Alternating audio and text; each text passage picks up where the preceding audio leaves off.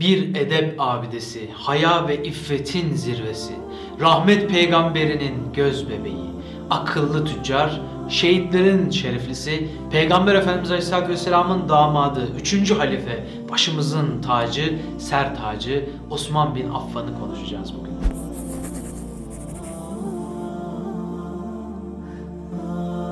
En az tanıdığımız ama tanıyanların en çok kalbini ısıtan sahabelerden birisi. Merak ediyor musunuz kimdir Hazreti Osman? Kimi kılıcıyla şöhret bulur, kimi güzelliğiyle, kimi ahlakıyla, kimi servetiyle. Hazreti Osman'da hepsi vardı fakat en çok edep ve hayasıyla dillere destan. Rahmet Peygamberi Aleyhisselatü Vesselam haya imandandır demişti. Osman ise hayasıyla imandan yapılmış bir yakut gibiydi. Efendimiz Aleyhisselatü Vesselam'ın iki kızını verdiği ve ona özel ihtiramda bulunduğu Osman kim? Efendimiz Aleyhisselatü Vesselam meclisinde otururken Hazreti Ebubekir girmişti bir gün. O da hoş geldin demişti. Ama toparlanmamıştı Nebiler Nebisi. Hazreti Ömer girdi bu sefer. Hazreti Ali girdi peşinden toparlanmadı. Sadece hoş geldiniz dedi. Ama Osman geliyor ya Resulallah dediklerinde hemen oturuşunu düzeltti. Toparlandı rahmet peygamberi. Düşünün bir peygamberin bile hürmet edeceği seviyede olmayı. Hazreti Ayşe merak etti sordu ya Resulallah neden babama veya Ömer'e ya da Ali'ye böyle yapmadınız da Osman'a yaptınız? Dedi ki o öyle birisidir ki melekler bile ona hürmet ediyor. Melekler onun girdiği yerde haya ediyor. Ben nasıl hürmet etmem? O öyle birisiydi. Kim mi Osman? Efendimiz Aleyhisselatü Vesselam onun sağ elini tuttuğu günden beri 60 yıl boyunca o eli edep yerine değdirmemişti. İşte ancak böyle bir edep sahibine böyle ihtiram edilir. Ve ihtiram ediyordu alemlere rahmet Peygamberimiz Aleyhisselatü Vesselam. Elbet biz de Peygamber Efendimizin sünnetine ya da ismine hatta sakalının teline hürmet edersek ve Osman olursak bize de kim bilir nasıl yaklaşır Efendimiz Aleyhisselatü Vesselam. Belki bizim de başımızı okşar biz uyurken. Belki rüyamıza teşrif eder. Zira hürmet edene hürmet edilir. Osman öyleydi işte. Kim midir Osman? Her gece iki rekat namaz kılarak Kur'an'ı baştan sona hatmeden bu zühd sahibi zat kimdir? Doğru ya nasıl tanıyalım? 10 saat boyunca namaz kılan ve aralıksız Kur'an okuyan bir insan görmedik, duymadık ki. Kur'an'ı ömrü boyunca hiç hatmetmemişler. Nereden bilsin Osman? Belki de Kur'an'ı okumayı dahi bilmeyenler nasıl tanısın, nasıl anlasın? Osman olmak, Osman kalmak, Osman ölmek. Bir parça olsun tanıyabilmek için eğer yüreğiniz dayanabilirse 1400 yıl önceye beraber gidelim ve o zatı beraber ziyaret edelim. Aşkın başkenti Medine-i Münevvere'deyiz. Medine sıcaktır her daim. Çünkü orada iki güneş var. Ama o günlerde Medine başka bir sıcak. Bedenleri yakan fakat yürekleri üşüten bir ateş yanıyor Medine'de. Fitne ateşiydi bu. Halife 83 yaşındadır. Evi avluka altındadır. Mısır'dan gelen Kıpti asıllı asi 1500 kişilik bir ayak takımı halifeye isyan ediyordu. İslam ordusu Şam taraflarındaydı. Hazreti Ali iki oğlu Hasan ve Hüseyin'i yanına alıp yardıma koşmuştu. Hazreti Osman'ın kapısının önündeydi. Hazreti Ali yalvarırcasına ya emir el müminin emret müminlerle bu eşkıyaları tarumar edelim. Niçin emir vermiyorsun dedi. Hazreti Osman olmaz dedi. Peygamberin şehri Medine'de kılıç sesi duyulmayacak. Peygamberin aleyhissalatü ruhu şerifi incitilmeyecek. Kesin kararım budur diyordu. Hazreti Ali o yiğit adam vallahi seni onlara bırakmayacağız, koruyacağız diyordu. Hazreti Osman ise istemiyorum. Hayır, evimin önünde nöbet tutmayın diyordu. Zira biliyordu. Biliyordu ki rahmet peygamberi aleyhissalatü vesselam haber vermişti olacakları. Şehadeti müjdelemişti Osman'ına. Osman için için 83 yıldır şehadet özlemiyle yanıp tutuşmuş, Nebiler Nebisi'nin hasretiyle şehadeti gözlemişti. Hazreti Osman kapının önüne çıktı. Ne istiyorsunuz dedi eşkıyalara. Ya halifeliği bırakırsın ya da başını keseriz dediler. Başım feda olsun. Vallahi bırakmayacağım dedi. Çünkü emir efendiler efendisinden gelmişti. Eski günler geldi gözünün önüne. Muhammedli günler. Bir gün Kuba Mescidi yanında bir hurmalıkta otururlarken Efendimiz Aleyhisselatü Vesselam'ın sahabeler Ya Resulallah Ebu Bekir geldiğinizi duymuş. O da yanınıza gelmek için izin istiyor demişlerdi. Efendimiz Aleyhisselatü Vesselam çağırın gelsin dedi. Ebu Bekir cennetliktir. Onu cennetle müjdeleyin dedi. Sonra Hazreti Ömer geldi. Efendimiz çağırın gelsin Ömer cennetliktir dedi. Sonra Hazreti Ali gelince Ali de gelsin o da cennetliktir dedi. En son Hazreti Osman gelince buyursun gelsin onu cennetle müjdeleyin Osman cennetliktir ve ona haber verin. Çok çetin fitnelere maruz kalacak dedi. Ve vefatına yakın Hazreti Osman'a haber vermişti. Ey Osman sen benden sonra halife olacaksın seni şehit etmek isteyecekler. Bana kavuşana kadar sabret ve halifeliği bırakma demişti. Osman sabırlı bir yapıdaydı. Efendimiz Aleyhisselatü Vesselam bir gün mescidinde otururken ashabına kendinden sonra fitnelerin olacağını ve herkesin bundan çok etkileneceğini, sadece bir adamın savrulmayacağını ve etkilenmeyeceğini söyledi. Kimdir o ya Resulallah dediklerinde yürüyerek uzaklaşmakta olan pelerinli bir zatı gösterdi. Kim olduğunu seçemiyorlardı. Bir sahabe efendimiz arkadan koştu, tuttu kolundan, çevirdi. O pelerinli zat dönünce anlaşıldı ki fitnelere karşı kalbi serin, istikamet abidesi olan, dost doğru olacak olan insan Osman'dı. Osman kim midir? İstikameti olmasaydı iki nur sahibi Zinnureyn olur muydu? Hazreti Ali döneminde bir adam Hazreti Osman aleyhinde konuşup onun münafık olduğunu söylemişti. Hazreti Ali bunu duyunca çok sinirlendi. Adamın yanına vardı. Senin kızını biri istiyor verir misin dedi. Adam kimdir ya imam deyince Yahudi ve münafık birisidir dediğinde ya imam bu nasıl mümkün olsun nasıl olur da böyle birine kızımı verebilirim dedi. Hazreti Ali kükredi. Bile utanmaz herif. Kendi kızına sorulunca araştırıyorsun. Yahudi'yi kendine layık görmüyorsun. Koskoca peygambere mi layık görüyorsun? Kendi kızın için araştırıyorsun da hiç mümkün mü koskoca peygamber kızını verdiği kişiyi araştırmasın? Hiç mümkün mü münafık birisine kızını versin? Dediğinde adam pişmanlıkla özür diledi. Vallahi soruma doğru cevap vermeseydin, kusurunu fark etmeseydin seni burada öldürürdüm dedi imam. Zira o da biliyordu.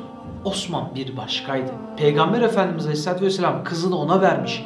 Onu damadı yapmıştı. Rukiye annemiz vefat edince diğer kızı Ümmü Gülsüm'ü ona vermişti. O yüzden Hazreti Osman'a Zinnureyn denmişti. iki nur sahibi. Hazreti Ali çok üzülüyordu. Şimdi o sakalı bembeyaz, yüzü bembeyaz, sarığı bembeyaz, entarisi bembeyaz, siması bembeyaz, nur gibi parlayan 83 yaşındaki ihtiyar halifenin kanını dökmek isteyen, kendine Müslüman diyen ayak takımı ile İslam'ın fitneye uğradığını gördükçe. Ne su veriyorlardı Osman'a ne yemek. Açtı müminlerin emiri. Sürekli Kur'an okuyor, ibadet ediyor ve hanımına soruyordu. Yemeğimiz var mı? Yok ey Osman, ey Allah'ın halifesi, ey peygamberin damadı. Öyleyse biz de oruç tutalım diyordu. Aç susuz bekliyordu. Aklına peygamberin ona olan muhabbeti geliyor, tebessüm ediyor, hasretinden ağlıyordu. Yine eski günleri hatırladı. Bir gün İslam ordusu zor günlerini yaşıyordu. Emir gelmişti peygambere. İnsanları sadakaya ve zekata teşvik etmek için hutbeye çıktı peygamber. O kimseden bir şey istemeyen, isteyemeyen zat zorlukla çıktı hutbeye. Öyle ya zordur hak yolunda olan ama insanlardan karşılık beklemeksizin Allah'ı anlatanın işi. Zor durumu, ihtiyaç halini, cihadın faziletini, imanların kurtarılmasının aciliyetini anlatıyordu. Müslümanlara İslam için verin ey Müslümanlar. Cehennem ateşini yarım hurmayla dahi olsa söndürün, infak edin, sadaka verin diyordu. Büyük Tebük seferine gidecek ordunun adına zorluk ordusu diyordu. Kim var zorluk ordusuna yardım edecek kimse yok mu dediğinde bir el kalktı. Ben ya Resulallah dedi Hazreti Osman. Yüz deve üstündeki askerlerin her türlü teçhizatıyla diyordu. Feda ediyordu. Efendimiz Aleyhisselatü Vesselam memnun oldu ama yetmiyordu. Başka kimse yok mu zorluk ordusuna yardım edecek deyince yine bir el kalktı. O el yine Hazreti Osman'dı. 200 deve ve teçhizatıyla askerleriyle diyordu. Efendimiz yine tebessüm etti ama hala yardıma ihtiyaç vardı. Başka kimse yok mu dedi. Yine aynı el, aynı vaat. O gün Osman 900 deve 100 atlı ve 10 bin askeri tepeden tırnağa en ufak detayına kadar masrafını karşılamış, İslam'a nefes aldırmıştı. Bir deve ve asker bugünkü parayla tahmini 25 bin TL olarak düşünürsek bunun nasıl bir masraf olduğunu anlarız. Bununla da yetinmeyip bir çuval altını sırtlayıp Efendimiz Aleyhisselatü Vesselam'ın önüne koydu. Dilediğin gibi harca ya Resulallah demişti. Çünkü mahzun peygamberin tebessüm etmesi onu mest ediyordu. Çırpınıyordu onu tekrar memnun etmek için. Efendimiz Aleyhisselatü Vesselam ellerini açtı. Allah'ım ben Osman'dan razıyım sen de razı ol demişti. Ne güzel, ne güzel bir dua. O öyle geniş yürekli, öylesine cömertti ki tüm malını İslam yolunda harcıyordu. Medine'de Müslümanların su içtiği kuyuların hepsi Yahudilerin elindeydi. Fahiş fiyatlar ödeniyor ve Müslümanların parası Yahudilerin cebine giriyordu. Bir gün Efendimiz hutbede karşılığında cennet verilmek üzere yok mu bu kuyulardan birini satın alıp Müslümanları bu dertten kurtaracak bir kahraman diye sorduğu zaman Hazreti Osman utandı el kaldırmaya. O öyle haya abidesiydi. O kadar edepliydi ki tarifsiz. Gitti Yahudi ile pazarlık yapmaya. Ne kadar dedi Yahudi'ye? Yahudi dedi ki 50 bin dirhem. Bugünün parasıyla belki trilyonlar. Çok istiyorsun dedi. Pazarlık etti. Bu da bize bir ders veriyor. O kuyunun bedeli ne olursa olsun satın alabilecek parası vardı. Gücü de yeterdi. Ama cebindeki parayı emanet bilen bir şuur, kendi kasasındakini İslam'ın varlığı diye düşünen bir yürek her şey israf edemez. Her kuruşu iktisatlı kullanır ve nefsi için değil İslam için kullanır. Osman'ın aklına ticari bir çözüm gelmişti. Dedi ki ortak olalım. Bir günü senin bir günü benim olsun. Olur dedi Yahudi. Pazarlık ede ede 12 bin dirheme anlaştılar. Hazreti Osman mescide koştu. Ey Müslümanlar müjde Rume kuyusunun bir günü Müslümanlar tarafından satın alındı. Ben aldım demiyordu. Dedi ki söz birliği yapalım. Sadece şu günler gidin bedavaya su alın ve para ödemeyin dedi. Sahabeler haber veriyor ki kendi cebinden ödemesine rağmen Osman da normal Müslümanlar gibi sıraya giriyordu. Demiyordu ki ben parasını verdim hani bari en önden su almak benim hakkım olsun. Böyle bir hassasiyet işte. Yahudi baktı ki kuyu onun gününde sinek avlıyor. Osman'ın gününde ise kuyruk oluşuyor. Diğer günü de sana satayım 12 bin dirheme dedi. Hazreti Osman 8 bin veririm. Satıyorsan sat dedi. Yahudi istemeye istemeye sattı. İşte Müslümanın feraseti. Müslüman ferasetli olacak, akıllı olacak diye adeta ders veriyor. 50 bin dirhemlik kuyuyu böylece 20 bin dirheme almış oluyordu. Osman'ın bu fedakarlıkları Efendimiz Aleyhisselatü Vesselam'ı o kadar memnun etmişti ki şunu diyordu. Vallahi Osman bundan sonra ne yaparsa yapsın o ameli ona zarar veremez dedi. Cennette bir kez daha müjdeliyordu. Adeta sıratı geçmişti, mizanı geçmişti. O kadar büyük işler yapmıştı ki hakkı ödenemezdi zira Nebiler Nebisi de öyle söylüyordu. Ben dedi herkesin hakkını ödedim. Kim İslam namına bir şey yaptıysa ona karşılığını verdim. Ama bir adam var ki onun hakkını ödeyemem. Bir adam var ki onun yaptığı büyük işlerin karşılığını vermeye gücümüz yetmez.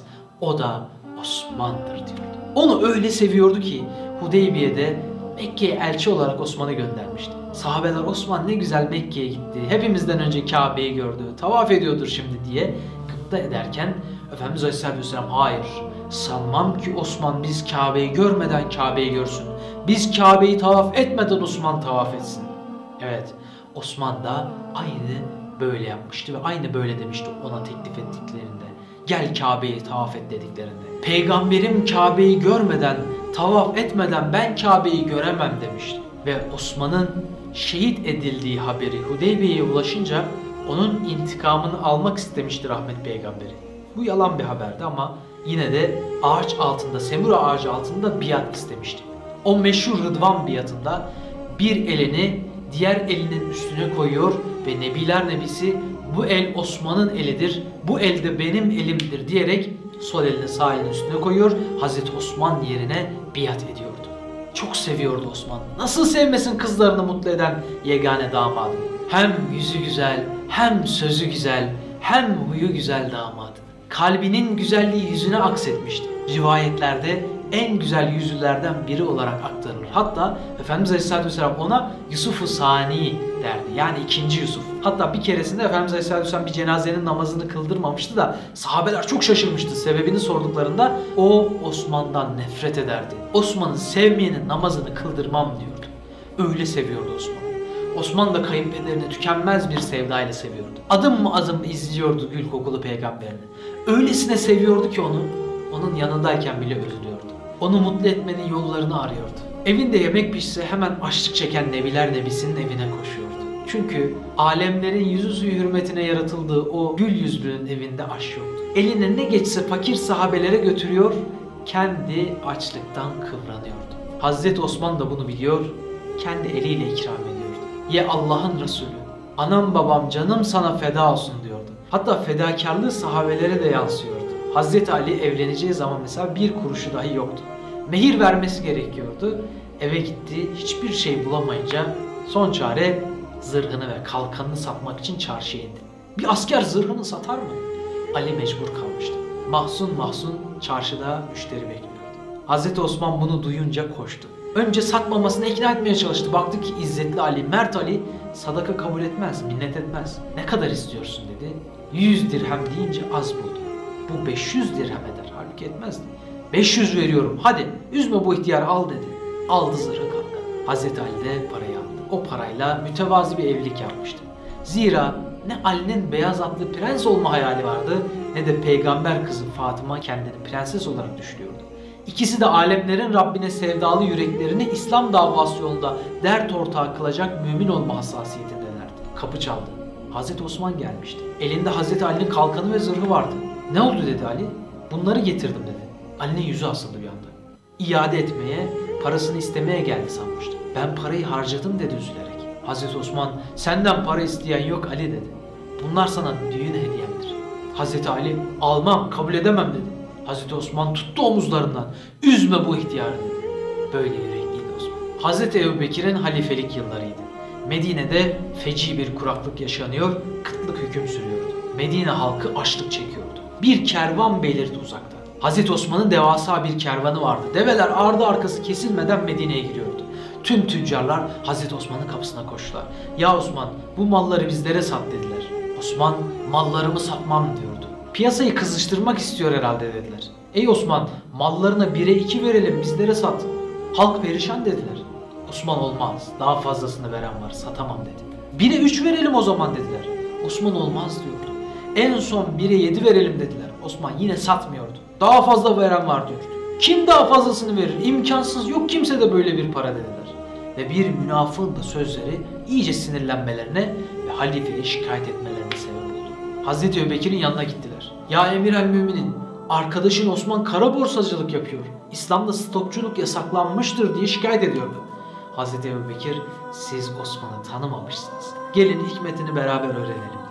Hazreti Osman'ın yanına varıp soruyor Ebubekir. Ey Osman bire yedi vermişler satmamışsın nasıl olur da satmazsın? Ey Allah'ın halifesi daha fazla veren var dedi. Ama nasıl olur? Kim daha fazla verir ya Osman? Allah var ya Ebu Bekir dedi. Allah bire 700 veriyor.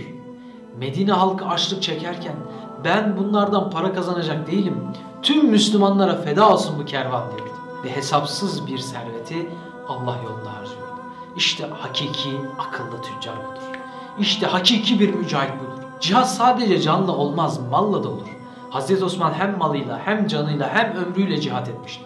Kur'an'ı ezberlemiş, öğretmiş, ilim talibi olmuş, ilim hocası olmuş, İslam devletine sistem oturtmuş, nice fetihler onun halifeliği döneminde olmuş. Kur'an'ın çoğaltılması gibi nice güzel hizmetler onun halifeliğinde yaşanmıştı. Fakat enteresandır ki halife olduğunda yaptığı konuşma hükümet programını açıklamaktan ziyade insanlara nasihat verir nitelikteydi. Ey insanlar dedi unutmayınız ki dünya fanidir. Kalıcı olan yurt ise ahirettir. Dünyaya Allah'ın değer verdiği kadar değer veriniz ve ahiretten nasibinizi unutmayınız. Ama insanlar unutmuşlardı. İslam topraklarını hiç olmadığı kadar büyüten, donanma kuran teknolojik gelişmeler yaşatan halifeyi iktidar hırsı taşıyanlar öldürtme planı yapmışlardı. Evinin etrafına 1500 Mısırlı isyancıyı koydular. Kana susamışlardı. Hazreti Osman evinin balkonuna çıktı. Mescid-i Nebevi'ye seslendi. Evi yakın olduğu için mescidin içindekiler onu duyabiliyordu. Ama isyancılar görüştürmüyorlardı. Ali orada mı dedi? Burada dediler. Sahabelerden bazı mümtaz şahısları sordu. Burada dediler. İsyancılar şaşkın şaşkın ne diyeceğini bekliyorlardı. Ya Ali, ey Allah'ın sahabeleri, bu eşkıyalar bilmiyorlar mı benim kim olduğumu? Bana su vermiyorlar. Müslümanların en susuz anlarında Rume kuyusunu tasadduk eden ben değil miyim? Sendin dediler. Siz de şahit misiniz dedi. Şahidiz ey Allah'ın halifesi dedi ağlayarak Ali. Bunlar bana yemek vermiyorlar. Halbuki Müslümanlar kıtlık yaşarken en aç zamanlarda binlerce develik kervanla erzak dağıtan ben değil miydim? Böyle deyince sendin dediler. Siz de şahit misiniz ya Ali dedi. Şahidiz dedi Hazreti Ali ağlayarak. Beni ablukaya almışlar. Halbuki ben İslam'ın zorluk ordusunu silahlandıran, tedarik eden kişi değil miyim? Sensin dediler. Siz de şahit olun dedi. Bir gün Efendimiz Aleyhisselatü Vesselam Hazreti Ebu Bekir, Hazreti Ömer ve ben Uhud Dağı'na çıkmıştık. Uhud Dağı'nı bir titreme almıştı. Efendimiz uskut ya Uhud fe inneme aleyke nebiyyun ve siddikun ve şehiden dememiş miydi? Benim şehit olacağımı müjdelememiş miydi? Evet dediler. İsyancılar pişman olmuştu. Birer birer pişman olup vazgeçiyor, tövbe ediyorlardı. Hazreti Osman ellerini kaldırdı. Şahit ol ya Rab. Düşmanlarım bile şehadetimi tasdik ediyor dedi. Ve içeri girdi. Ramazandı. Hanımın aileye sordu. Kaç gündür su içmiyorum dedi. Dört gündür su içmiyorsunuz ya emir el müminin dedi. Bugün de oruca niyetlenelim dedi Hazreti Osman. İftar edemeden oruç tutuyordu. Bir ara uykuya daldı. Rüyasında bir melek gördü. Melek ona dedi ki ey Osman hazırlan nebiler nebisi seni çağırıyor dedi. Osman'ın dudakları mevcelendi. Hemen koştu Resulullah'ın huzuruna. Dereler, yollar aşılıyor. Bir patikadan bir bahçeye iniliyordu. Ve güllerin arasında onun gül yüzlü çehresi görüldü. Gözleri dolu dolu damadı Osman'a bakıyordu Efendimiz Aleyhisselatü Vesselam. Sağında Hazreti Ebubekir, solda Hazreti Ömer vardı. Geldin mi ey Osman dedi. Geldim ya Resulallah. Seni hapis mi ettiler? Evet beni hapis ettiler. Sordu ona, ey Osman sana su vermediler mi? Seni susuz mu bıraktılar? Evet ya Resulallah beni susuz bıraktılar. Ya Osman seni aç mı bıraktılar? Sana yemek vermediler mi?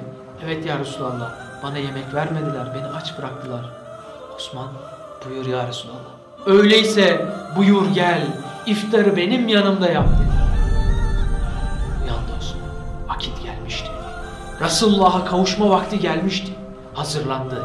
Hanımın aileye dedi bana şalvar getir. Hanımı sordu sen şalvar giymezdin ne oldu Allah'ın halifesi? Dedi ki rüyamda Resulullah Aleyhisselatü Vesselam'ı gördüm. Beni yanına çağırdı. Birazdan eşkıyalar beni öldürmeye gelecekler. Beni yerde sürükleyecekler. Avret yerim görülsün istemiyorum. Sözleri hançer gibi saplanıyordu hanımının gönlüne. Çaresizdi. Bir yandan ağlıyor, bir yandan da sadık rüyaya itaat ediyordu. O sırada eşkıyaların bir kısmı vazgeçmiş geri dönmüştü ama bir kısmı oradaydı. Oluşan havadan hoşnut olmayan liderleri hemen harekete geçme emri verdi. Evinin arkasındaki duvar yıkılmıştı halifenin. Evinin içine girdiler. Kur'an okuyordu Nurlu Osman. İlk kılıç darbesi hanımının gözlerinin önünde inmişti ensesine. Tam da okuduğu ayetin üstüne akmıştı başının kanı. Ayette ise şu yazıyordu. Feseyekfikumullah yani onlara karşı sana Allah yeter. Üstad Bediüzzaman da demiyor mu? Sultanı kainat birdir. Onu bulsan her matlubunu buldun. Talep ettiğin her şeyi buldun. Hadsiz minnetlerden, korkulardan kurtuldun diye. Evet, o düşmanlarına karşı sana Allah yeter. İffetin en doğru istikamet olduktan sonra, Allah'ı ve Resulü razı ettikten sonra tüm dünya sana karşı gelse ne? Tüm dünyaya karşı sana Allah yetmez mi? Evet, bize Allah yeter. Rabbim bu asrın Osmanlıları olmayı bizlere nasip etsin inşallah. Allah'a emanet olun.